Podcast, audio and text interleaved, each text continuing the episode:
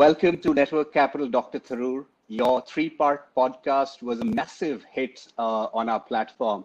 In fact, it was downloaded millions of times, which goes on to say that uh, your career and work principles appeal to millennials around the world. Today, we're very excited to talk to you about your newly launched book, Tharoorosaurus and the Art of uh, Writing. So, Dr. Tharoor, tell us, where did the, where did the love for words come from? And what did an average afternoon uh, during summertime look like in the Tharoor household back in the day? it goes back to my childhood, as you rightly surmised, because uh, to be honest, uh, it's, it's very much linked to my father, uh, who was um, um, a bit of a word nut in the, in the classic sense. He, he just loved everything to do with words. He loved word games like Scrabble and, and bingo. I mean, not bingo, obviously, Boggle Scrabble and Boggle, and and um, he would make up word games like you know. Uh, there was never an idle afternoon for my sisters and me. He would come up with a, a nine or ten letter word and challenge us to make the longest possible list of four letter words, and my kids' sisters might be allowed to make three letter words as well. And then we'd, we'd, we'd, compare the lists, and we'd always discover that he'd thought of words we hadn't. Um, in car journeys, he used to um, uh, he used to have a wonderful game of his own invention, which I I regret very much that I no longer play, uh, which consists of the of one person in the group imagining in his head a five-letter word, and the rest of the people in the car have to guess that word by suggesting other five-letter words, and all the first person has to say is how many letters are in common. So let's say you imagine the word stick, and somebody says uh, mitts.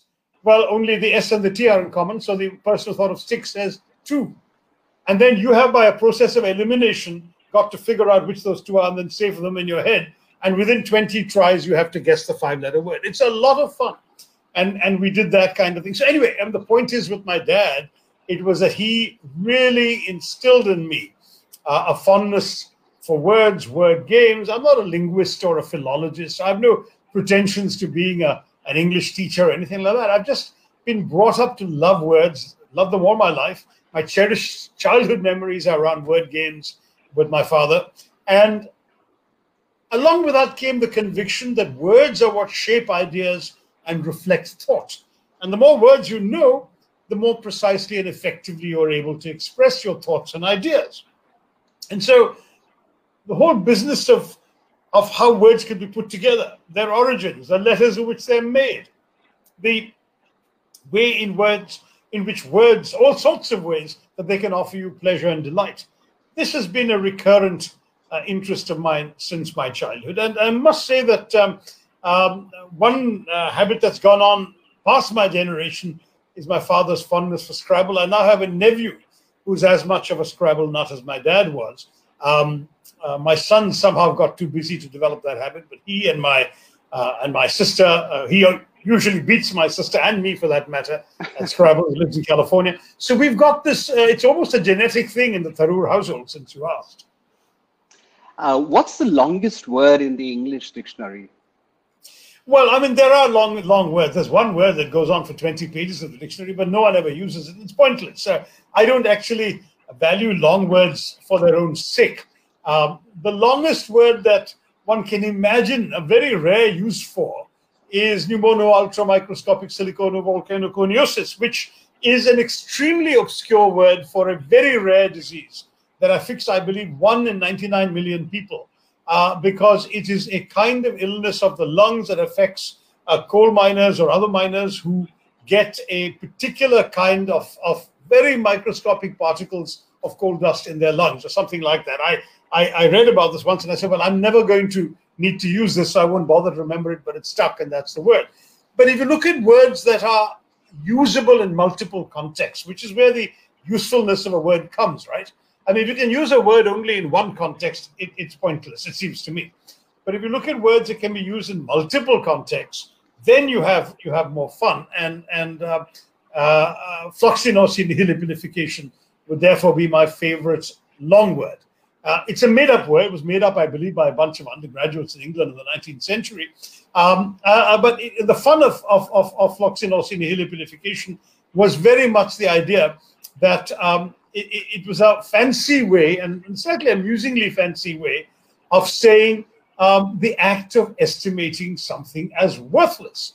Uh, it came from, I think it was Eton College, by the way, they did this. It came up from floccus, which is Latin for a wisp, naucum, which is a trifle, nihilum, which means nothing, pilus, which means a hair, and fication, which of course you can add to anything you can add fication to and make an abstract noun out of it. So they got four different ways of saying nothing, trifling, um, a wisp of things, uh, uh, uh, no consequence like a hair. And then with that, they throw it into um, absolutely, um, absolutely uh, every context where you want to say something is worthless. So I actually uh, knew this back in school and college, but it wasn't but how, How did you find that, find that word? That's the question. Well, you, you don't love read, dictionaries. No, I don't love dictionary. I mean, I don't need to uh, because I grew up in India without television, without computers, without mobile phones, without PlayStation or Nintendo. Essentially, I grew up and without um, any other distraction available to an asthmatic and often bedridden child than books. So I read widely and indiscriminately. Books were my escape, books were my education, and books were my entertainment. And, and because I did that, I and I read so widely and indiscriminately, and I must say I read above my level because I didn't have any older brothers or sisters. So once I finished the books available to me, suitable for my own age, it was only my parents' books I could find on the shelves. So I read and read and read. And when you come across an unfamiliar word in two or three places in context, you will figure out the meaning, not just the meaning, but even the nuance and the usage fairly quickly. So reading was the way I acquired these words and reading about words. You know, my father, for example, um, uh, used to subscribe to the Reader's Digest. It's quite amusing because he later joined them. But he, he did spend a lot of his hard earned money buying the Reader's Digest. And they had lots of articles uh, about words and so on, which were fun to see as well. Um, and then, of course, there was the whole business of, of if you read widely enough, you'll come across things. I, I must have come across floccinosis nihilipilification in the qualification in some article about long words. Um, uh, and and the conventional thing in my childhood was that the longest word in the English language is supposed to be anti-disestablishmentarianism. Establishmentarianism was the uh, British uh, argument of, of, an established church. The Anglican Church is the establishment uh, is the established church in England, just as the Lutheran Church is the established church in Denmark, and so on. So when you have an established church, disestablishmentarianism is the position of those who argue that the state should not have an established church, all religion should be equal. And anti disestablishmentarians were those who opposed those who wanted to um, uh, unestablish, as it were, the established church. So that was the word. But floccinaucinihilipilification is even longer by a few letters than anti disestablishmentarianism. And that's why I thought it was a fun story to throw into my into my Tharoorosaurus book. How did you choose the words as somebody who knows uh, uh, quite a few words for his love of, love of learning. Narrowing it down to, I believe, 53 words would have been unfair to some. Uh, so, how did you go about that task? Well, I think the idea was, was supposed to be um, that, um, in fact, the very first time Penguin proposed it to me, they suggested 100 words. But it takes time to, you know, um, write each of these. I was busy. I had lots of stuff going on. Parliament is a demanding thing, and so on. And therefore, what I did was um, I said, why don't we uh, do it uh, on the principle of one word for a week? I actually had a, a short lived word of the week column in a, in a Delhi newspaper. And I thought, why not follow that principle, uh, a word of the week? And we'll throw in one more for the leap year this year. Uh, and I imagine Tharoorosaurus as the kind of book that people would you know, leave in the bathroom and dip into every few minutes when they were contemplating the universe, as it were. Uh, and, and, and they would they would actually not ever read it from cover to cover. So if they wanted to read a word a week, it would keep them occupied for a while. That was the, the kind of argument that I, I came up with. Uh, and Penguin liked that idea because it also meant that I'd finish the manuscript sooner and they could publish sooner. Uh, though ironically, their intention of publishing in, in, in May, I think it was, got completely knocked out by the coronavirus and the pandemic lockdowns and all that. And finally, the book came out only in the beginning of August. So we lost a few months. But by then, the book had been cast in stone, and so we stopped at 53. I mean, frankly, you're right. I could easily have done 100, 150, but it would have just taken me much longer to write. You've also included a lot of uh, examples which are current, uh, some from politics, uh, some from the global pandemic is a word that you go on and explain in great detail. That means uh, you edited it till the very last minute, it seems. What was the yeah, process I mean, of writing? Well, I mean, the thing was that, you know, uh, the words were going to be, in any case, I think, so from a, a variety of sources. The idea was always that we would have some words um, which which um, uh, shall we say the um, the the um, uh, the origin stories of those words or, or, the nuggets of history associated with the word uh, becomes interesting in its own right. In some cases, there would be words that we suddenly started using much more, uh, like pandemic and quarantine, because of what was going on with COVID. So I, I tossed them in. And, and some words are not difficult or rare words at all, but I wanted to say something interesting about them. So, you know, this whole business about um, uh, the word yogi and how it's often conceived differently in America, or the word goon, which I have an argument with all the established lexicographers because I'm convinced it's a contraction of gunda and they disagree. Um, so all of these things gave me, so these are words which are not particularly rare or difficult, whereas there are words like paraprosdokian or uh, um, epistemophilia or whatever that there are words which are complicated, abstract, and, and unknown in many cases that I felt were describing. That I even threw in a couple of words of Indian origin. But this book is meant for Indian readers, and the examples given are very often of Indian uh, relevance. So uh, I threw in satyagraha. Uh, very few people know that it was a word invented by Mahatma Gandhi in South Africa as a result of a newspaper competition, calling for a better term to describe his, his activism than passive resistance, which is the unfortunate word that British journalists use for civil disobedience. and he said, if you believe in the truth, you can't be passive about it. I want a better term than passive resistance. We invited uh, suggestions, and Satyagraha emerged from that. Um, so there's an example. Namaste, uh, again, in the context of uh, the way in which uh, it's become President Macron of France's favored greeting for other heads of state today, because they're not going to be shaking hands in the present climate and the other gestures all seem much less civil than a good namaste. And I talk about that. So it's a it's a very um, uh, mixed up set of backgrounds and stories for all of this. But the idea, frankly, is that uh, people should find different things to interest and please them. And I was very pleased when one of the reviews of the book, the one in the Hindu, uh, pointed out that uh, if you read this book, you get quite a cross section of my interests in life because there are allusions to history, there are allusions to cricket, they're allusions to politics. Uh, they're just allusions to words for their own sake and to literature and writing, uh, all of which have been the principal preoccupations of my life. Uh, I'm flying to London tomorrow, um, and I'm oh. Uh, carrying quite a few copies of your book because I'm oh. not sure if it's available there or not. But I think it's I, only I available abroad in Kindle. It's not physically. I see. Well, I'm going to change that tomorrow, uh, at least for the Network Capital London people.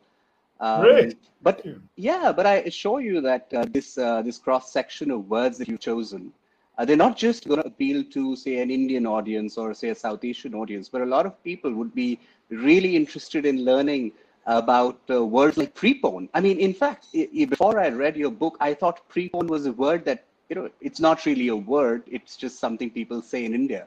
But evidently, like. Well, no, you're right. I mean, I, I, agree with you. I too, I too thought it was something that I had invented because you know, whenever I used it, the purists uh, frowned at me, and I had used it in an article way back in 1971 or 72 in then Junior Statesman, and uh, I, I, wasn't aware of anyone else it. But then it became a very, very commonplace expression um, uh, during my time at Delhi University.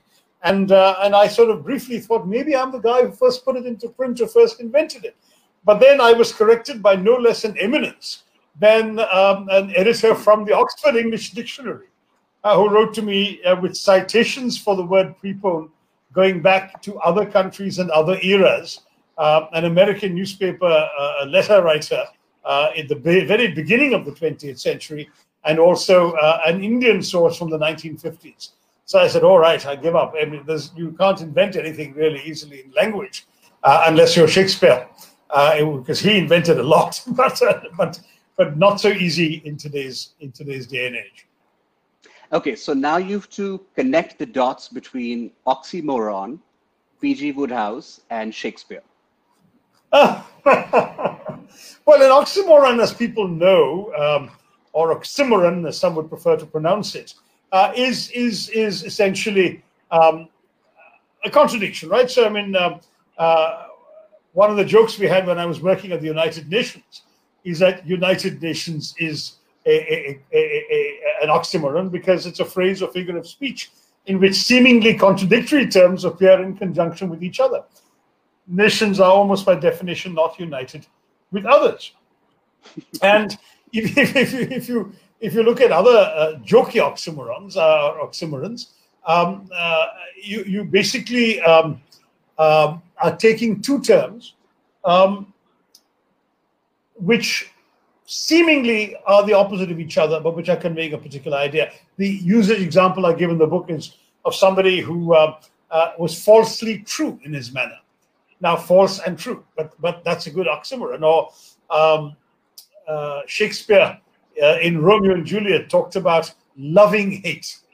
You know, uh, often with, with human beings, you, you actually have this this uh, this love or hate relationship um, and and Shakespeare's the one who put those two together in oxymoron. Uh, P.G. Wodehouse, uh, the connection that you asked for, um, uh, uh, was I always advise people never to give advice, and uh, and and then um, I mean the truth is that. Um, that Shakespeare is full of other oxymorons. For example, one of his most famous one is "Parting is such sweet sorrow." Now, sweetness and sorrow together, but it gives you such a poignant feeling. Uh, like, a, let's say, imagine a mother sending off her 12 year old to boarding school for the first time. Uh, something I disapprove of, but it happens a lot in our country. And she's got tears in her eyes, he's got tears in his eyes. At the same time, he's excited about starting a new life, making new friends, and becoming more self reliant and independent. Parting is such sweet sorrow, almost perfect. Shakespeare had this genius for coming up with these terms. Um, and I think that that really um, is something um, uh, something that that uh, one can milk for humor.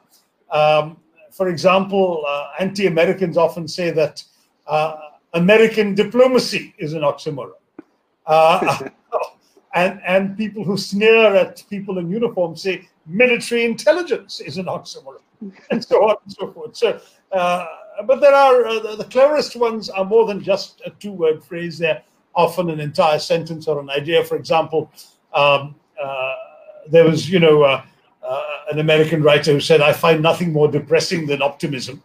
Uh, uh, or, or, I thought a another, French person said it. Paul Fussell. yes, I mean the thing is that, um, to be honest, I never checked his nationality. Maybe you did. Uh, but I think I think I think that was. No, I, I didn't. I was just guessing. French uh, often take that line. Say things like that. Yeah.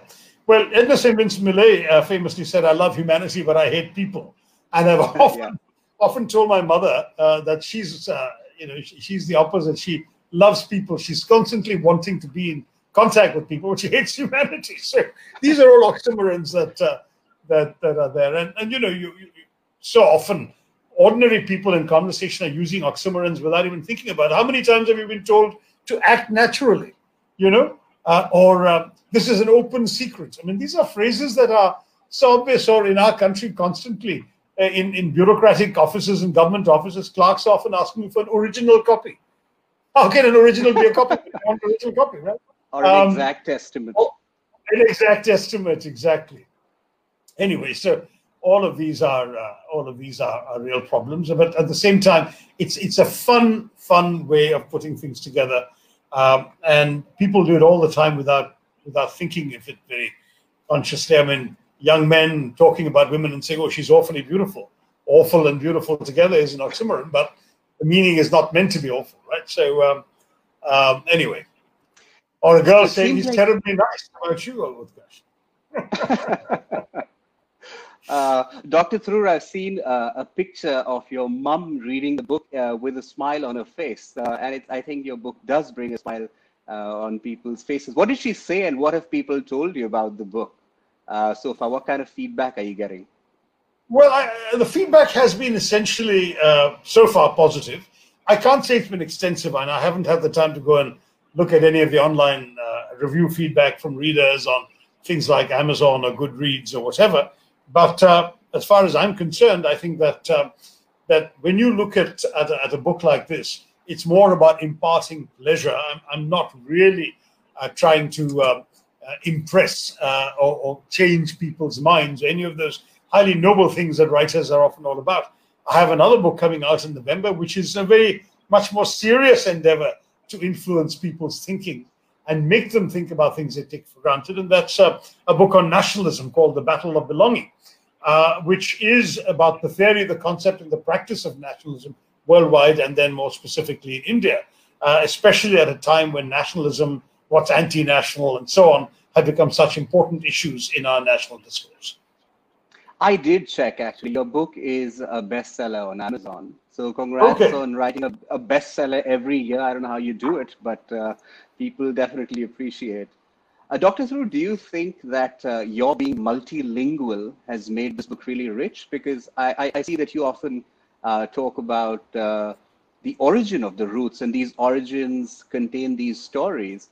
Um, has that been a factor? How did you find some of these stories? Uh, extensive well, I, research? Yeah, as I acknowledged in, in the beginning of the book, I did have the help of a retired English professor who very sweetly, Sheeba Thattil, did uh, the research for me on things like word origins. Uh, many of the stories, of course, um, are, are, public knowledge, and, and, some I knew, some came from uh, her research, and some, frankly, um, are well known enough that I just needed to check some of the details. I mean, for example, I knew uh, Voltaire's play Candide, in which Dr. Pangloss appears. So when I was writing about Panglossian, that's a story I could tell.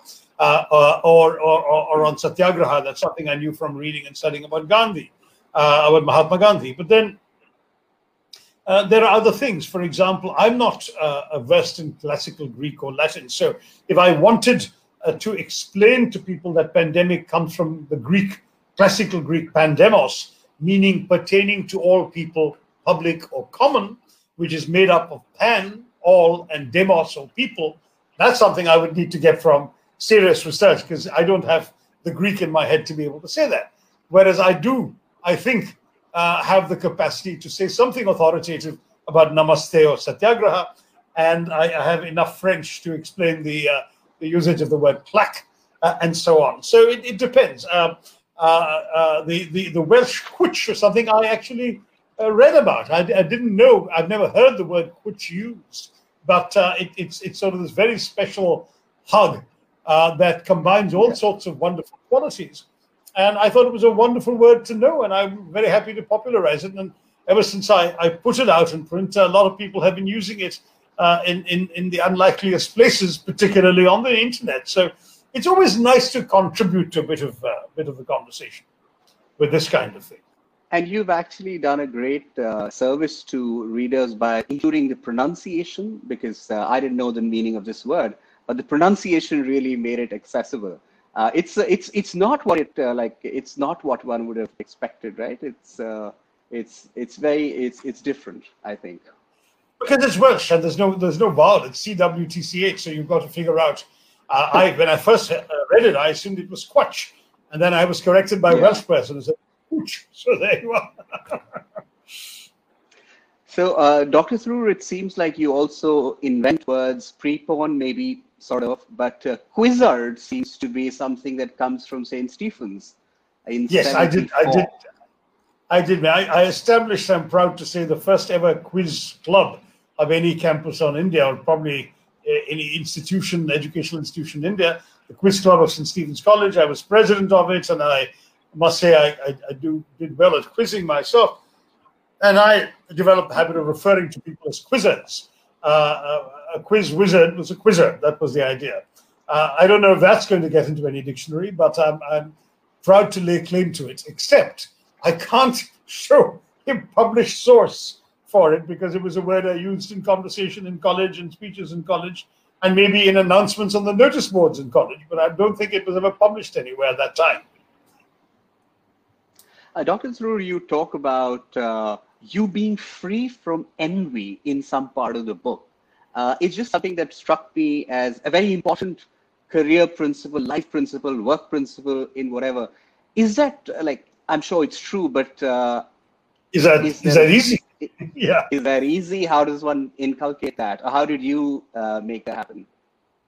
Well, I made it happen because um, uh, you know I, I had very much the sense that I could do what was expected of me, and okay, it, it, this this is going to sound much more uh, arrogant than I intended to, but I had this habit at school of coming first in the things I did, whether it was coming first in class in the exams or winning the debates and the speech contests I spoke in or winning best actor in the school plays.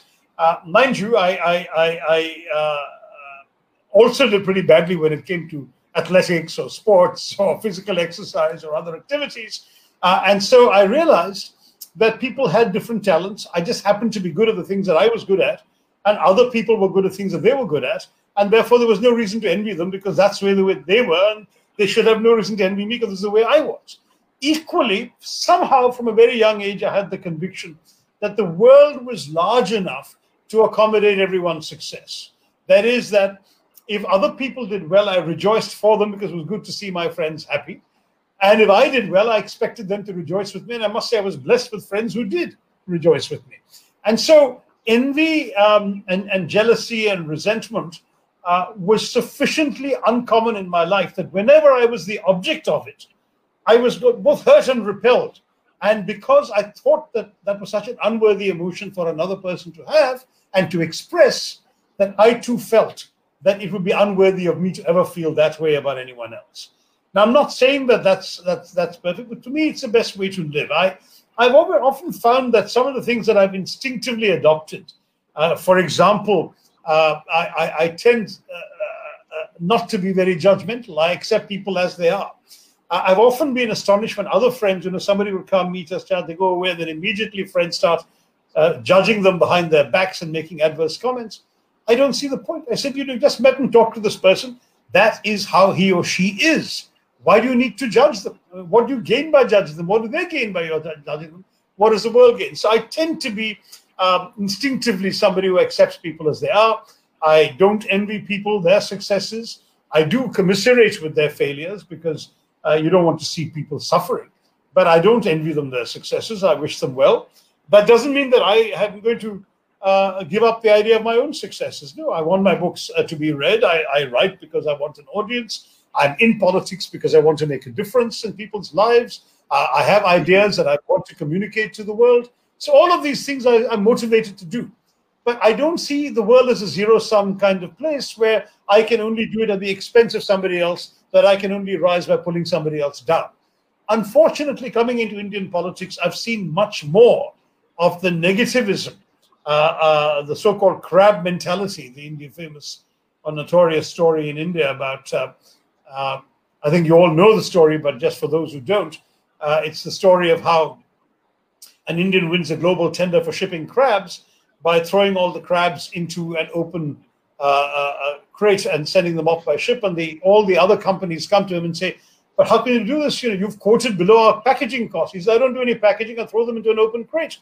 And they say, "But that's crazy. Live crabs will climb out of the open crate."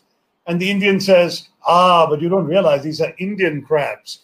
The moment one of them starts climbing to the top of the crate, the others will get together and pull him down. And that uh, that joke, which is a joke I've known for 40 years, um, I, I, it was a joke you could tell when you never took it seriously. But I have come back to India, and particularly in the domain of Indian politics, I see a lot of that crab mentality. So, um, uh, management thinkers call it the difference between playing infinite games and finite games. Infinite games are ones where you know where you keep playing and where your objective is to uh, you know stay. And finite games are where only i can win when you lose. That seems to be the core of envy now let me tell you an interesting fact about uh, pali and envy the language pali. Uh, there's uh-huh. a word called mudita which means uh-huh. taking pleasure in another person's success there is no word oh, uh, there's no word equivalent to uh, of that in english so that no, in fact, uh, the opposite word is there in my book, uh, epicaricacy, which is actually English form of a better known German word, Schadenfreude. Schadenfreude is used often by English speakers as well. particularly in America, where there's a lot of uh, a lot of German words. But uh, epicaricacy is precisely about that. It's it's about taking pleasure in other people's failures, humiliation, Suffering, yeah. sufferings. And um, I'm so pleased to have you tell me about mudita. I've known people with the name mudit uh, without realizing that their um, their their, their uh, word has such a philanthropic connotation, that their name has such a positive connotation. In the book that I just published, like uh, our publishing dates coincided, I talk about uh, this as a philosophy for work in life and uh, infinite games. So when I read uh, the word that you talk about in envy, I thought that's a clear parallel that I observed. Thank uh, you. yes, I, I, not just a parallel; it's an opposite, and that's that makes it all the more interesting. It says something about a culture if it can produce a word for taking pleasure in the successes of others, uh, when other cultures have only produced words, uh, both in this case, both German and English, uh, in um, deriving pleasure from the misfortunes of others. Very yeah. good. And uh, Dr. Tharoor, um, you you talk about a, a, wide range of words. One difference that I would love for our you, listeners to understand is the difference between uh, xenophobia and racism. I thought it was really well explained in the book, uh, although a bit like, you know, I know that you have a lot more to say on the subject. But uh, um, I mean, I know we have limited time, but is it possible to explain that a little? Well, I mean, uh, xenophobia is essentially about uh, about foreigners, about disliking foreigners. So, uh, irrespective of race, um, uh, xenophobia is fear or hatred of anything or anyone alien or foreign. And so, uh, there's no question that there are people, of course, in, in every country, including ours, um, who, who um, resent foreigners because they're strange. Phobias are, of course, fears. And it's because of your fear of something strange and foreign that you then become somebody who wants to promote uh, xenophobia. Uh, now, what's interesting about that is that um, racism is a variant, but is not the identical thing because um, Whereas, for example, America or Brazil are multiracial countries, and some would argue theoretically that we too are a multiracial country.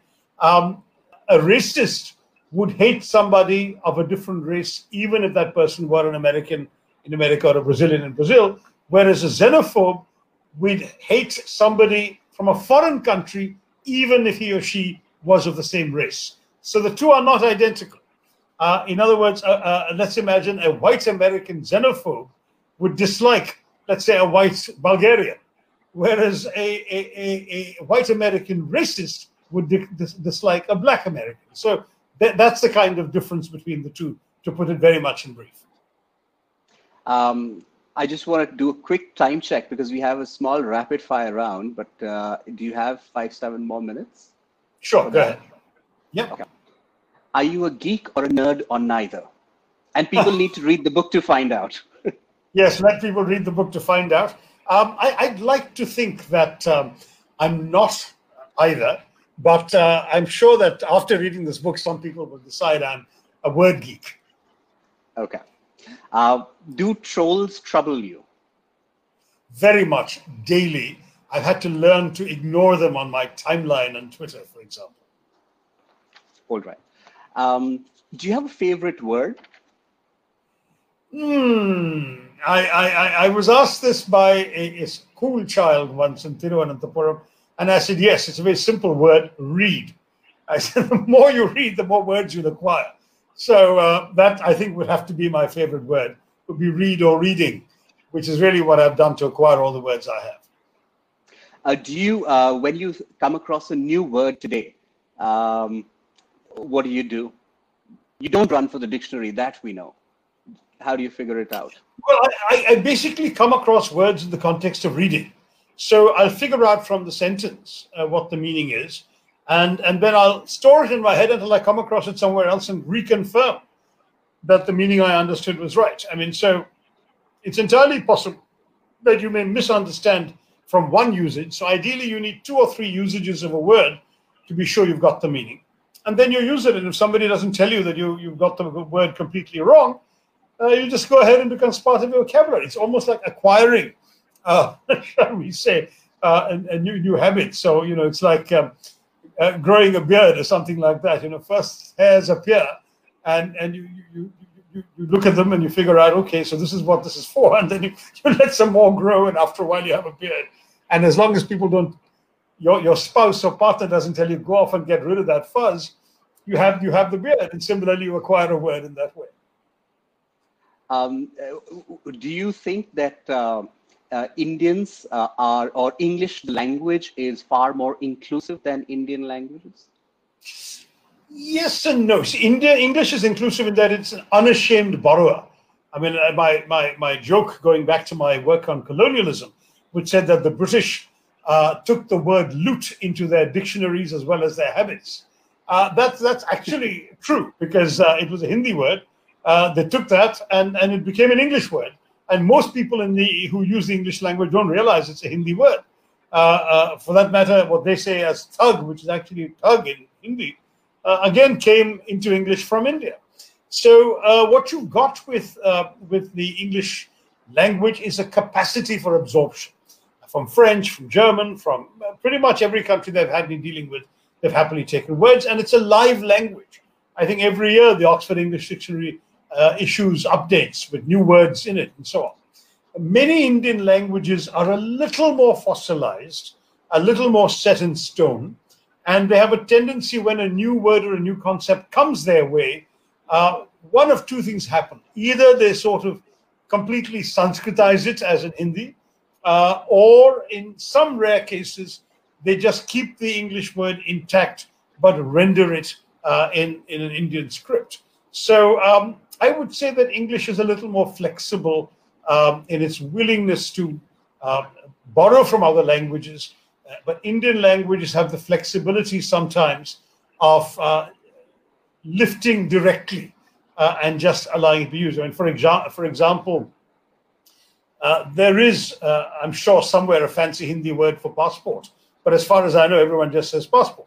Uh, uh, or, or, I think there is definitely a, a sign for immigration at the airport that is a, a big Hindi word you can't lift and, and pronounce. But but again, most casual speakers of Hindi, Hindustani would say immigration, the English word. So to that degree, Indian languages are also flexible, but perhaps some would argue not flexible enough by comparison with English. Malayalam, your, your the language, your mother tongue, uh, is is different, right, from uh, Hindi and Sanskrit in that it's a little more Very. inclusive. Yeah. Well, little more. Inc- uh, no Indian language in that sense is terribly inclusive this way. Uh, the thing about Malayalam is actually it has a lot more pure Sanskrit in it than any other language does, including Hindi. Uh, pure in the sense that whereas in Hindi, you can see the derivation of a word from Sanskrit, uh, but it's been chopped off. So, for example, in Malayalam, you can talk about a, a, a, a place of worship as a devalayam, which is the Sanskrit word. In Hindi, at most, you can say devalaya. And of course, most of the time, you'd say mandir anyway. Uh, so the thing is that you do have um, uh, more sort of direct borrowings from Sanskrit and Malayalam. Uh, uh, at the same time, you have a Dravidic linguistic structure derived from classical Tamil, with a lot of vocabulary, verbs, and so on coming from Tamil, sentence structures coming from Tamil. So it, it's an interesting language in that sense because it's born of these uh, two very different roots. But um, at, the, at, the, same time, I would say that uh, most Indian languages today are, are a little more ossified than English is. Um, I'm probably is there say that, but I, I, believe that's true. One of the strengths of English is its constant capacity for living and expanding and changing. Uh, is there a difference between, say, Indian English and uh, uh, poor English? That's a very tough one to say because um, I believe that most uh, linguistic scholars around the world accept the proposition that um, you can't just have one standard uh, version of a language or one standard received pronunciation, as they call it in Britain. Um, that American English, for example, which is the first distinctively different English, but then Irish English, Australian English, South African English, they're all valid forms of the English language with their own accents, their own conventions. Then you come up with um, with uh, the the Asian languages uh, versions of English. So, for example, in Singapore and Malaysia, they will add a la uh, at the end of a sentence, away in which in Hindi you might add a yar or something when you're speaking. is that bad English or is that just Singapore English, Singlish? Uh, I think today, uh, the more indulgent uh, practitioners of linguistic theory would tell you that you can't judge that. that, that that's that's that's okay for the uh, for the uh, uh, Singaporeans. Why can't you accept it just as you accept the Americans saying gotten, whereas gotten went out of use in England by the 17th or 18th century. America, remember, took the English language with them in the in the in the 16th and 17th centuries. So some of the usages that remained valid in America had died out in England. For example, in England, they only talk about autumn. In America, they talk about fall, when the leaves fall, you see. But that was the term in England in Shakespeare's day. So this kind of thing, gotten and fall and so on, made American English Table. very distinct. And well, now of course there's so many more differences. I mean, elevator rather than lift or apartment rather than flat. And in India, you've got this very interesting phenomenon of both American and English coming into our usage. And uh, it's very interesting to see that both elevator and apartment uh, are much more common now than in my childhood when British English was the only acceptable English. Now, uh, elevator and apartment often more often used. I see Indians saying schedule all the time rather than schedule, which was the way the, the English was taught to us, uh, I mean, the, the, the, way that English was taught to us. Now, coming back to, to, to this entire business of, of Indian English, some things are uh, usages or, or, fashions of speaking, such as prepone, which I believe are entirely valid uh, and there's nothing completely wrong. But some terms are simply bad English, and, and knowing which is which um, is something that ultimately has to do with the actual user of the language. I think, uh, Dr. Tharoor, you're a learn it all. And you, even today, despite your uh, intensely busy schedule, the one thing that jumped out at me from your podcast that we did a few months back and the book is that uh, you find time even today to learn new words, learn new concepts. So the question that our listeners will ask is, do you sleep? And uh, if not, what's the secret to this hyper productivity? Well, I don't sleep enough, and that's actually not a good thing. It's not something I'm proud of. I genuinely believe that it'll be much better for me and, and for all those around me if I did get six hours sleep, which I almost never seem to manage I manage between four and five, and people around me also uh, often keep those hours when, when they need to work with me. So it can be it can be it can be a bit frustrating. Um, but let me say that uh, I've been blessed with an insatiable curiosity, and with that curiosity comes an appetite for learning. I always want to know more things, interesting things, different things, um, and and that's that's how it comes up. You know, ultimately, uh, I didn't finish my answer to your question on Indian English I would say that the only test that matters is the test of time and usage. If enough people find a word or a form of use of that word or phrase useful, that makes it uh, legitimate. And because Indian English is used by millions every day for, for practical purposes, um, why can't we use it? You know, many phrases we take for granted in ordinary conversation are actually quite unusual abroad, like calling elders auntie or uncle. Only Indians do that. But we do it. The British and Americans look at us with astonishment, um, uh, or, or uh, you know, saying uh, I'm not non-veg. No one says non-veg outside India. I mean, these are this, but this, to my mind, is Indian English. It's not bad English. Um, uh, now you can you can uh, argue about terms from our media like air dash or history sheeter for somebody with a long criminal record, but I don't see any particular problem with that. These are Indian usages or when an Indian student tells a foreigner he was mugging for an exam, uh, bewilderment will be guaranteed because because uh, they don't use mugging that way. Um, uh, they, they have two other meanings for the word mugging in the West. So, being a victim of a mugging in a dark alley, right? Uh, or um, uh, somebody making a really funny, comically exaggerated expression like he was mugging for the camera. But for us, when we say I was mugging for an exam, that's a term or a user that doesn't exist in Western English. Does that make it wrong? No, it just makes it Indian. So that's the kind of uh, kind of difference that I would I would I would make, and uh, I would say that um, uh, everything from wheatish complexion in our matrimonial ads uh, uh, to to uh, even phrases like you know we are like that only, which which sound With the head nod, yes.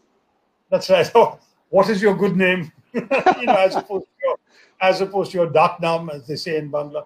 Uh, so all of these are, are, but there are some mistakes in Indian English which are simply mistakes because they violate the basic concept of the word in the English language. Like, for example, um, uh, we have this terrible habit in India of saying uh, till when we mean as long as. So I will miss you till you are away, which, is, which is actually an absurd statement. You actually mean I'll miss you until you come back because what you mean is I'll miss you as long as you are away. You see, I mean, that misuse of till is a classic Indian mistake. Um, and and uh, and I think that kind of thing one can genuinely dismiss as bad English, whereas uh, a use like you know um, between the Americans and the Brits, there are so many amusing misunderstandings. One is the British sort of purist who um, said he had a heart attack on a plane when the pilot said we'll be airborne momentarily, because in English, English momentarily means for a moment. And he thought, oh my gosh, we're only going to be airborne for a moment, that means we're going to crash. Whereas in America, uh, momentarily is used to mean in a moment. Now, you can't say that's bad English. For an Englishman, it's bad English, but it's actually American English, American usage. So that kind of thing also applies to Indian. Well, Dr. Tharoor, thank you for sharing your curiosity, your stories. There's so much more that we can cover, but I want the readers and our listeners to actually read the book, learn about Farrago, learn about Indian English, the beauty and inclusivity of Indian English. And uh, we look forward to having Dr. Tharoor back uh, in his new book launch in November. But before okay. that, Network Capital London waits for your book, not copies, uh, day after when I land. Thank you, Dr. Have a good, good, safe flight, and don't forget your mask and your shield and all the other protections you will need for the journey. I will not, Dr. Tharoor. And thank you for, uh, you know, again, for sharing and doing so much during the COVID pandemic. We really appreciate that. Thank you, Utkarsh. Much appreciated. Always enjoyed talking to you. Take care. Bye.